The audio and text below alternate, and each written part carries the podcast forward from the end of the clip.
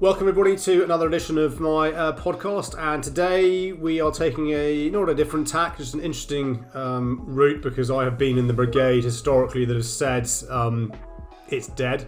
Um, so I'm delighted to welcome uh, Gerry Hill from Connect and Sell, who describes himself as a recovering CRO, unapologetic salesperson, passionate about your early pipeline, uh, and a few other things. Gerry and I's path crossed uh, in the Salesborgs, and it's been fascinating looking at those conversations that have un- unfurled there. And then I've actually been, um, well, they didn't really get very far, but uh, hosted, hosted, no, chaired, I don't know, cold calling conversation, a cold calling competition.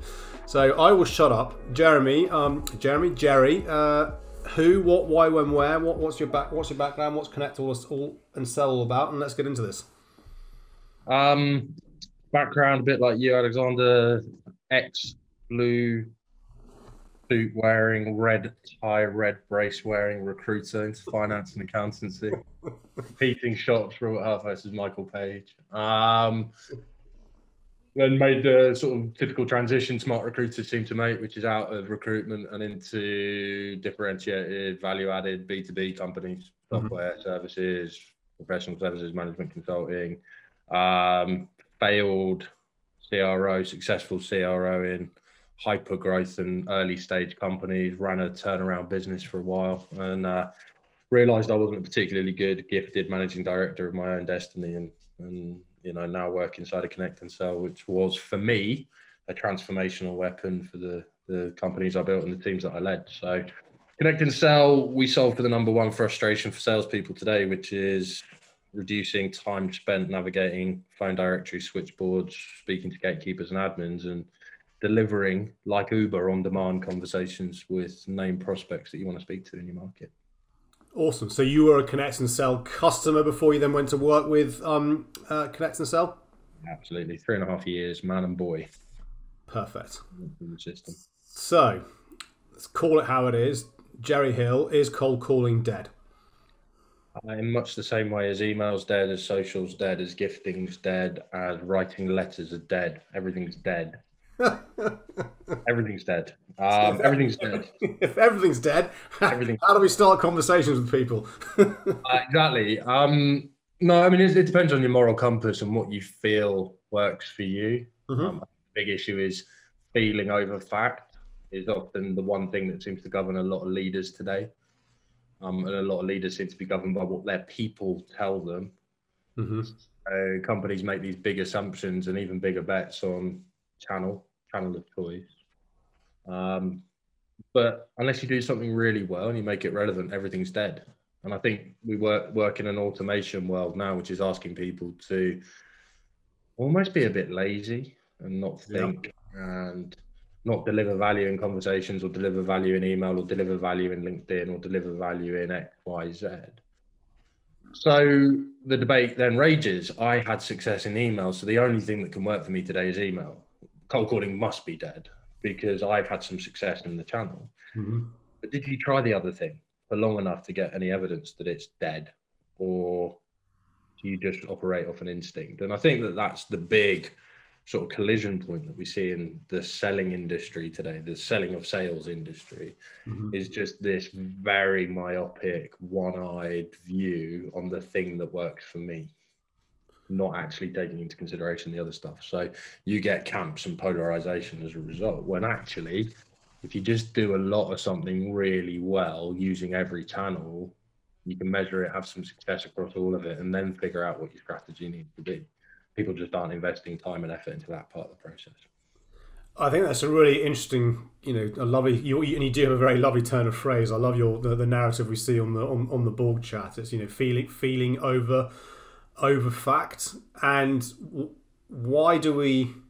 If I try to unpack that in my head, I mean, why do we think that is? Is that is that because we have the big brands out there, you know, pumping the research papers down our throats, you know, in terms of my technology can change the way that you you you do things? Is it because we have experts out there, um, and I fall in that camp um, in terms of what I you know what, what I talk about and what I see um, around what works and what what doesn't work. Um, is it an age thing? Because if I go back to you know yes wearing the red braces and the flappy shoes and the uh, the, the, the, highlights of my my Michael Page days, when it was literally the only way that you, you, you could make a conversation. And it was pretty simple. The more calls you make, the more people you're, you're going to connect with. The more people you connect with, the more likely you'll have a conversation. The more likely you have a conversation, the more likely you've got something to sell.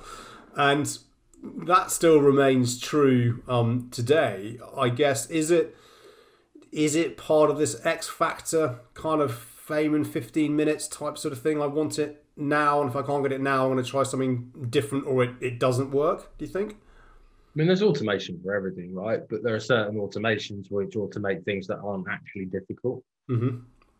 So a lot of people are going to take the path of least resistance and automate the thing that they don't find is difficult. But the big problem with that is it creates a psychological disconnect between this idea that I do something once and have technology deliver it for me. Yeah. Versus me doing it a lot of times. And there's cognitive dissonance. If I send 500 automated LinkedIn messages or 500 automated emails, I'm probably counting that as 500 things that I did. No, I did it once. Yeah. And I had somebody else or something else do it 500 times for me. And it's a bit like the old Old Spice ad, you know, where the guy's running down the beach and he's suddenly on a horse and everything just seems so easy. Yeah. And I think that's what the engagement platforms and the automation tools and everything else that you can buy today in selling mm-hmm. ultimately are delivering, failing to deliver on, but are promising. I think with calling, it's still hard. You can automate as much of it as you want, but unless you've got a desire to have conversations with people, yeah, then you're not going to be very good at it. And I say that as somebody that sells millions of dials and hundreds of thousands of conversations to my market every single year. Mm-hmm. But sometimes people just don't like it because they don't enjoy the process of speaking to complete strangers. And that's why cold calling is always going to be such a contentious topic for so many people. Yeah. That feeling that it gives them. And it's probably an issue that's wrong with selling today. You still need to hold a perspective, a position. You've still got a right to sell. You've still got a right to try and influence and persuade. But I think we've moved so far down the personalization engagement narrative that people have forgotten that and then it all becomes about the buyer, the buyer, the buyer. Sometimes the buyer doesn't know what's good for them. Yeah. if you don't have the mindset to reach out and tell them what's good for them, then you're going to hate cold calling. if you're still having to go in and invade somebody's time, space, and day in a very visceral way, you're doing it in email, by the way. Yeah. You can't get immediate feedback. You can't hang up on me in an email. You can't tell me that I'm a bottom feeder in an email. You can't tell me that there should be more honorable ways to make a living in an email. That takes real concerted effort. Whereas in an ambush phone call, it takes zero effort. So if I'm a modern rep who's probably been told that my feelings matter, then yeah, it's going to be a bruising experience. Mm-hmm. It, it, it, it's an interesting one. If I look back again to my, my page days and the per, you know, the personalization back in you know back in the day didn't exist because it was only relevance. How did I know that this sales director or HR director probably would well had a problem because I could see they were hiring a job. I'm like, you're advertising a job there. So I've got somebody that I think might help. So you know, it wasn't personalised; it was just relevant to that situation because I can see that you have a need, and I think I've got the solution to to that need. And they didn't, they didn't, they didn't really care in terms of you know the oh I saw that you're connected to this or I've seen that you've done that. Now I recognise that in today, in some instances, that that plays that plays a part. But what is it that then is it that the cold calling isn't you know isn't dead? It's just fundamentally to your point the the aspect of making a cold call some people can do and some people can't. End of. Yeah but i also think it's like anything in life you, sort of fail to prepare you prepare to fail right? Mm-hmm. so you know great calls great conversations need to have structures they need to be scripted they need to have a methodology applied mm-hmm. they need to have coaching and tonality and a whole bunch of other things to manufacture them to work but we don't expect that of people anymore. So most people are going to pick up the phone and know not know what to say. Right. That's the first thing that, that cripples most people. if you don't know what to say, and I get you on the end of the phone, we're going to have a very uncomfortable 20 minutes together. Mm-hmm. If I can create a conversation that lasts that long, which I can't. Um, and then there's a massive delta, which I can show you a methodology which will work for you. I can yep. show you a structure which has been proven to work time and time again because we get 89% conversation acceptance. You know, we get 12% conversion from this structure. Will you use it? No. Why? Well, it doesn't feel natural to me. Well, the whole act of calling a stranger and speaking to a stranger feels unnatural. Why do you need to make it any more natural? And you end up in this sort of pull push tension constantly about mm-hmm. actually trying to get people to execute really well. But here's the thing most people don't seem to realize what it can do for them. All right, some truth bombs. People measure trust in bits of information. Yeah.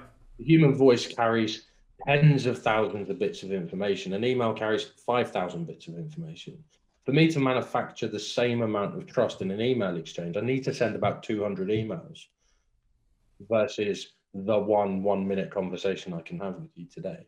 But we want to bury ourselves behind it.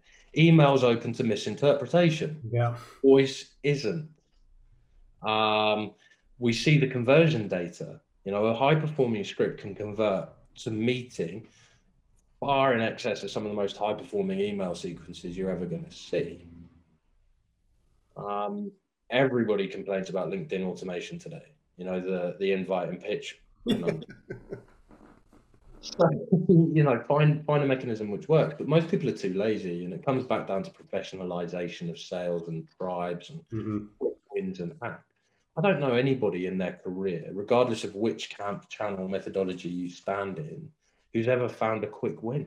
It's an impossible task. It's yeah, it, it, and that's the thing. Uh, you know, if, if I'd if I'd have found it, um, then you know I wouldn't be sitting here today in terms of you know having the, having this conversation with you because we'd be a very rich person because you'd have you'd have found that that silver bullet. And as we all know, sales is bloody hard work.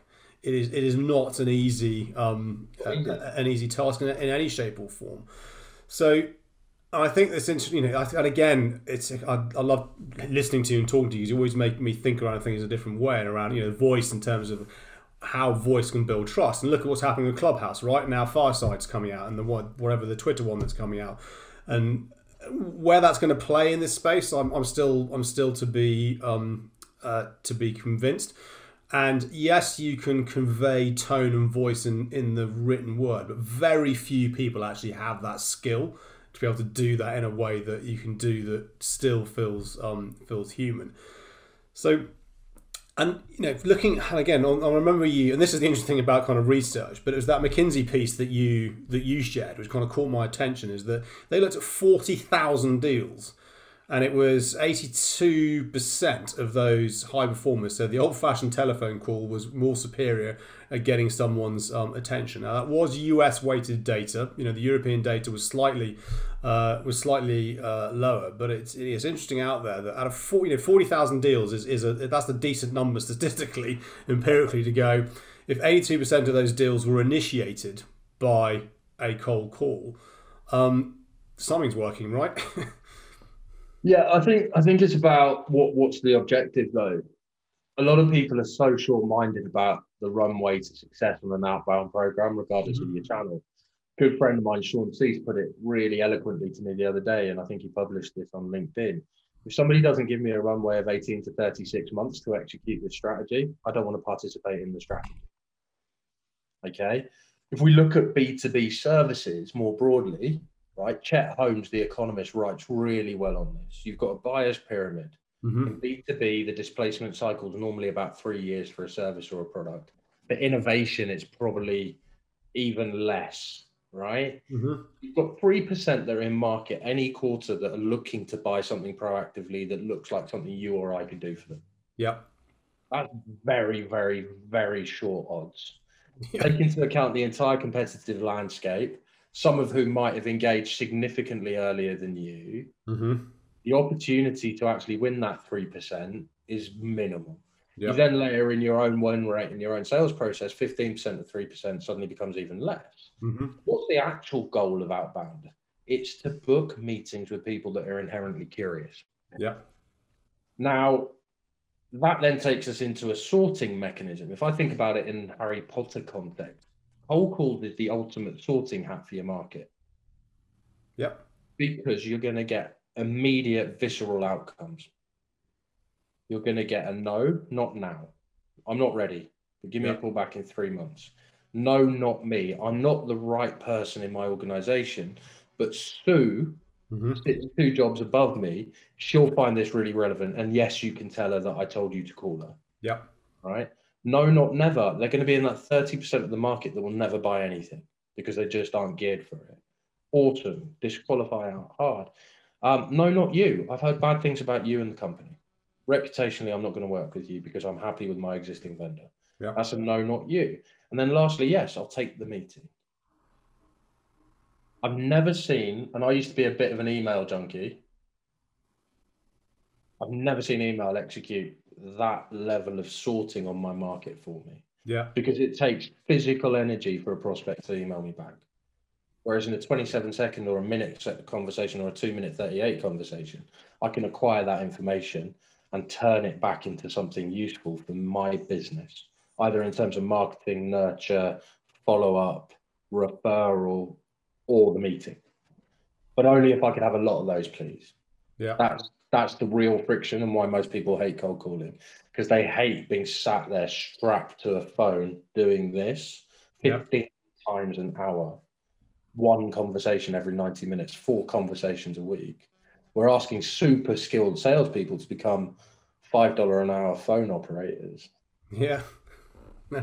Um, what's easy? Go and send an email. What's yep. easy? Go and put something on linkedin and count the likes but none of that stuff's about action. So that's, that's where the tension exists, mm-hmm. my opinion. I, and I think that it's it's I, I agree and I believe you know so social. I actually anybody that follows me knows that I, I hate the term social selling.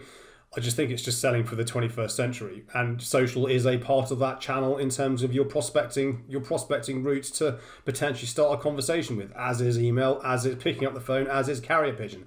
I don't really care what you know what works, and it always comes back to you know challenging clients. What are you actually trying to do here?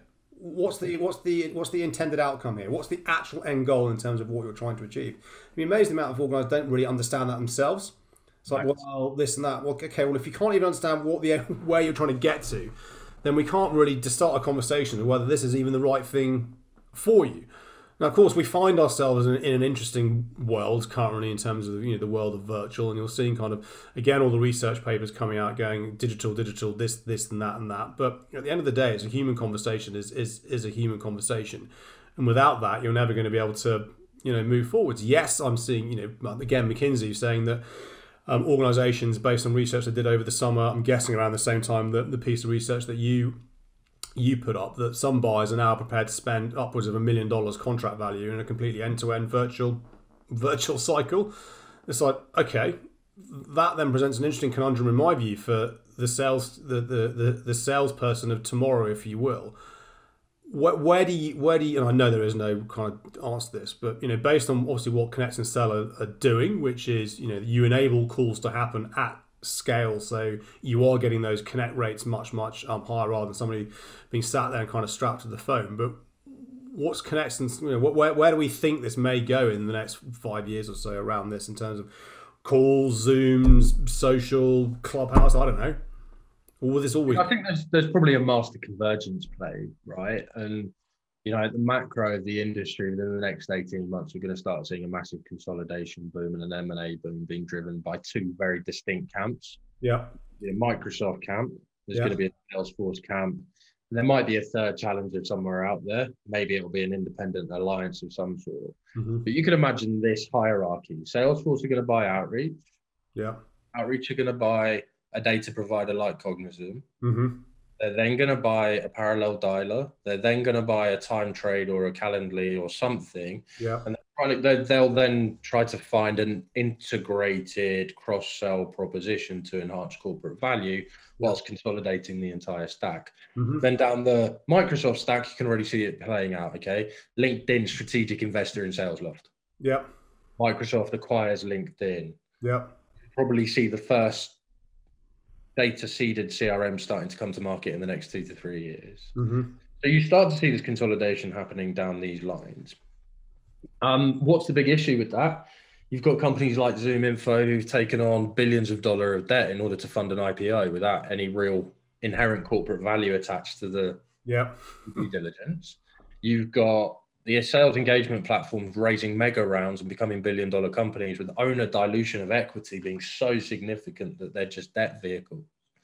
And then you've got ultimately cheap valuation as a result, which is going to make these acquisitions really t- easy to achieve because where the founders and the operators and the VCs then got to turn. Mm-hmm. So it's actually going to cheapen the sales stack, which is sad because it's the great force multiplier for business if they know how to consider it and consolidate it and use that capability really well. But we're 10 years behind Martech. And in the UK, we're four to five years on adoption behind the US. So yeah. it's a fascinating paradigm that we're all experiencing at the moment. Um, what's the number one goal? I still don't see it from the majority of chief revenue officers I speak to because they don't think about things from a cost and science point of view, Alex. Yeah. Um, I have a necessary cost in my business, which is I have salespeople that are costing me four hundred dollars a day. Mm-hmm. They're going to do the things that they're going to do, but if I can reduce that necessary cost from ten dollars a unit of activity to one dollar fifty a unit of activity, I still think the investment required to make that happen seems expensive. Whereas if I speak to a CMO they're happy to consolidate that necessary cost of doing business at ten dollars a unit mm-hmm. and try and collapse it to one dollar fifty because they're striving for revenue attribution. So you've got two slices of technology spend that do converge around the same goal, being bought by two different groups of people with two very different line items of budget attached. The CMO has more, the VP of sales, and the CRO has a lot less. And marketing still hasn't cracked attribution yet. So why do they get more money? It's nuts. Like the whole thing is so perverse. And I work deeply in the industry, and I get to say that because I sit there tearing my last remaining hair out every day because the lack of logic just smacks me in the face hard. Yeah, it's the, the attribution piece. You're so right. I just sit there when people. I've had you know, I, you know, sales enablement person, large tech company shall remain nameless, which kind of challenged me around social selling and sales navigator and kind of prove to me this works. And I just said to him, well, prove to me cold calling works, prove to me email marketing works, prove to me any of it works. He goes, what do you mean? I said, if you're not attributing sales conversations and meetings in a CRM system, you can't prove any of it.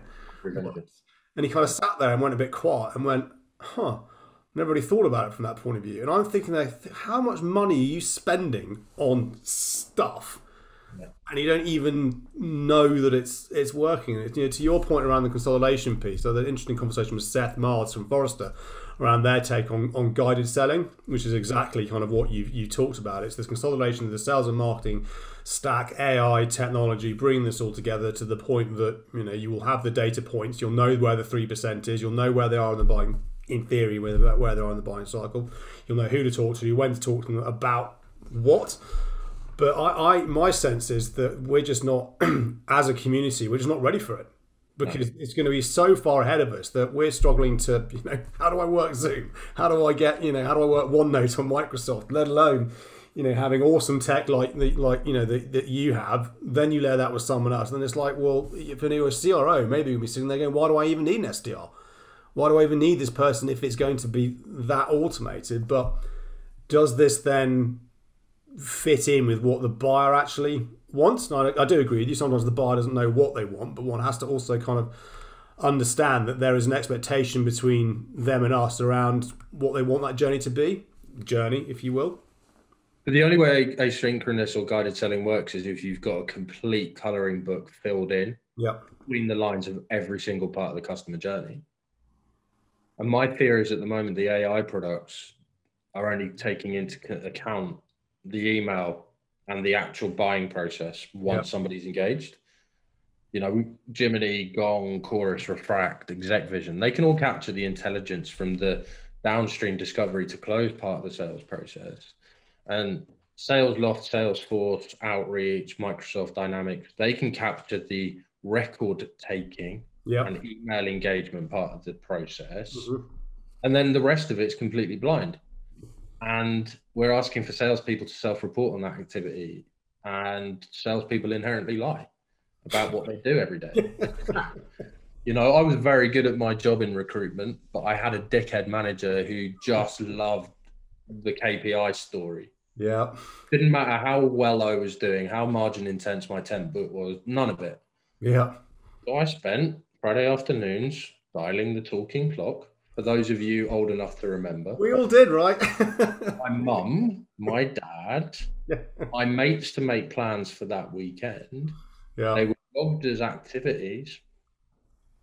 Yeah, CV's out Friday afternoon. Quick, who can I who can I send a CV to to get the stats yeah. up? no, and so you just and and to the point, we even have managers that were bringing people back in the weekend to backfill on KPIs and CV sends and stuff. Yeah. Right. Even though they were doing well, even though they were hitting numbers. So thank God we're moving along from that. Yeah. But I think the key point is that there are just these huge blind spots in the in the customer narrative. Mm-hmm. The conversation is still a significant part of originating pipeline and opportunity, and nobody's willing to have a conversation about how to uncover that blind spot. And it's because the best marketing budgets are winning the war for minds right now. Yeah, and winning the war for minds in, a, in an interesting place, not the place that you or I would necessarily have expected, and that's RevOps. Yeah. Well, it's just, and again, RevOps is an interesting one in terms of, for me, it's just sales enablement 2.0, or it's just the next iteration of what they should be. Back to my point around social selling, digital selling, modern selling, virtual selling, guided selling. It's just selling, right? At the end of the day, it's just it's just sales. It's just selling. Yeah. It was quite funny after you pushed the Forrester interview the other day. I read it and I thought it was really good actually, and I like their perspective. But then it got me thinking. I went up into my back garden and I was taking a few swings with the golf club to, to burn some energy. And um, I was like, Christ, we haven't even cracked sales 1.0. We haven't even cracked ABM. We haven't even cracked ABS. And now we're jumping out to guided or asynchronous selling. selling. Literally 1.1% of sales leaders in the world would have the capability to implement that next step change. There's still 95% of the market that hasn't even got to grips with a rationalized step by step process that they've got documented and written down. So why do we keep jumping so far ahead of ourselves? I, I, agree. I remember you know, when when Outreach got the valuation during the height of that, you know, the, the height of the pandemic in the summer, it's like north of a billion. I was like, what? People somewhere, somewhere, are either telling a really good story or they think that this is this is the future of where it's all going to go. So either it's going to go, or it's going to go pop, and then people are going to have some egg on their faces. But you know, the Salesforces and the you know, Microsofts are never going to let that happen because they've just they can just swallow the the the risk. I mean, everyone raised an eyebrow when. Microsoft bought LinkedIn for 26 billion. and I think it was worth like three on paper or something, something to that. Um, it's about where you strategically place the premium, and so much of this is driven by the MBAs and gilets rather than the actual operators. That's not a gilet you're wearing, though, is it? uh, I'm a keen wearer of a gilet, but I wear 100 gilets, not Patagonias. So I think the key point there is, though, that it's really easy to model potential in the spreadsheet, but yep. unless you actually understand the situation on the ground of what the actual total addressable market of your sales technology is, mm-hmm for me, the sales engagement platforms can only ever grow within the high growth company community, which is technology companies. Yeah. One of my benefits of speaking to so many people at Connect and Sell is actually we've got broad utility across most B2B segments, mm-hmm. industrial, capital goods, any of it. Yeah if I'm strategizing at outreach, my big conversation piece in the boardroom, if I was Manny Medina, would be sitting there going, how do we create an inside sales and SDR culture for the big manufacturing companies? Yeah. Because they now have to create that to go and take that next market. Yeah. Whereas for something like Connect and Sell, we just say, do you put a premium on having conversations with people in your market? Do you want to make that more efficient, cheaper, and easier? We don't have to create a category because it can apply to any salesperson in that organization. Yeah. And that's kind of where these big valuations are painting themselves into a corner is they now need to go and create new categories in markets that would never ever consider using email as a channel. Yeah, it's it's it's that's an interesting that's a really interesting point, and I hadn't you know considered it from that point of view. And I'm learning all you know all all the way you know listening to you and listening to obviously everyone in the sales boards kind of talk, and it just it said comes full circle back to this tribalism that seems to be appearing on bizarrely on social media, um, where people are saying this doesn't work, but I'm going to talk about it on the platform that I say doesn't work, which then is like. I am eternally grateful to LinkedIn because it does two things for me. It allows me to have a voice I'll never say social selling doesn't work because it does. I, I can attribute 18 to 19% of my pipeline last year directly from LinkedIn posts that I made. That's awesome. But none from prospecting. Yeah. So I didn't do any social prospecting. I'd never used a, a message to go out and mm-hmm. introduce myself to somebody at all, unless I'd spoken to them and using Connect and Sell first. Yeah. But just those little snippets of insight around my activity or conversations that I had or thoughts. 19% of my number last year came from people going, I'm curious about this, Gerry. Can you tell me more about how you did it? Yeah. And that's and so that's awesome. That's 20% of my funnel.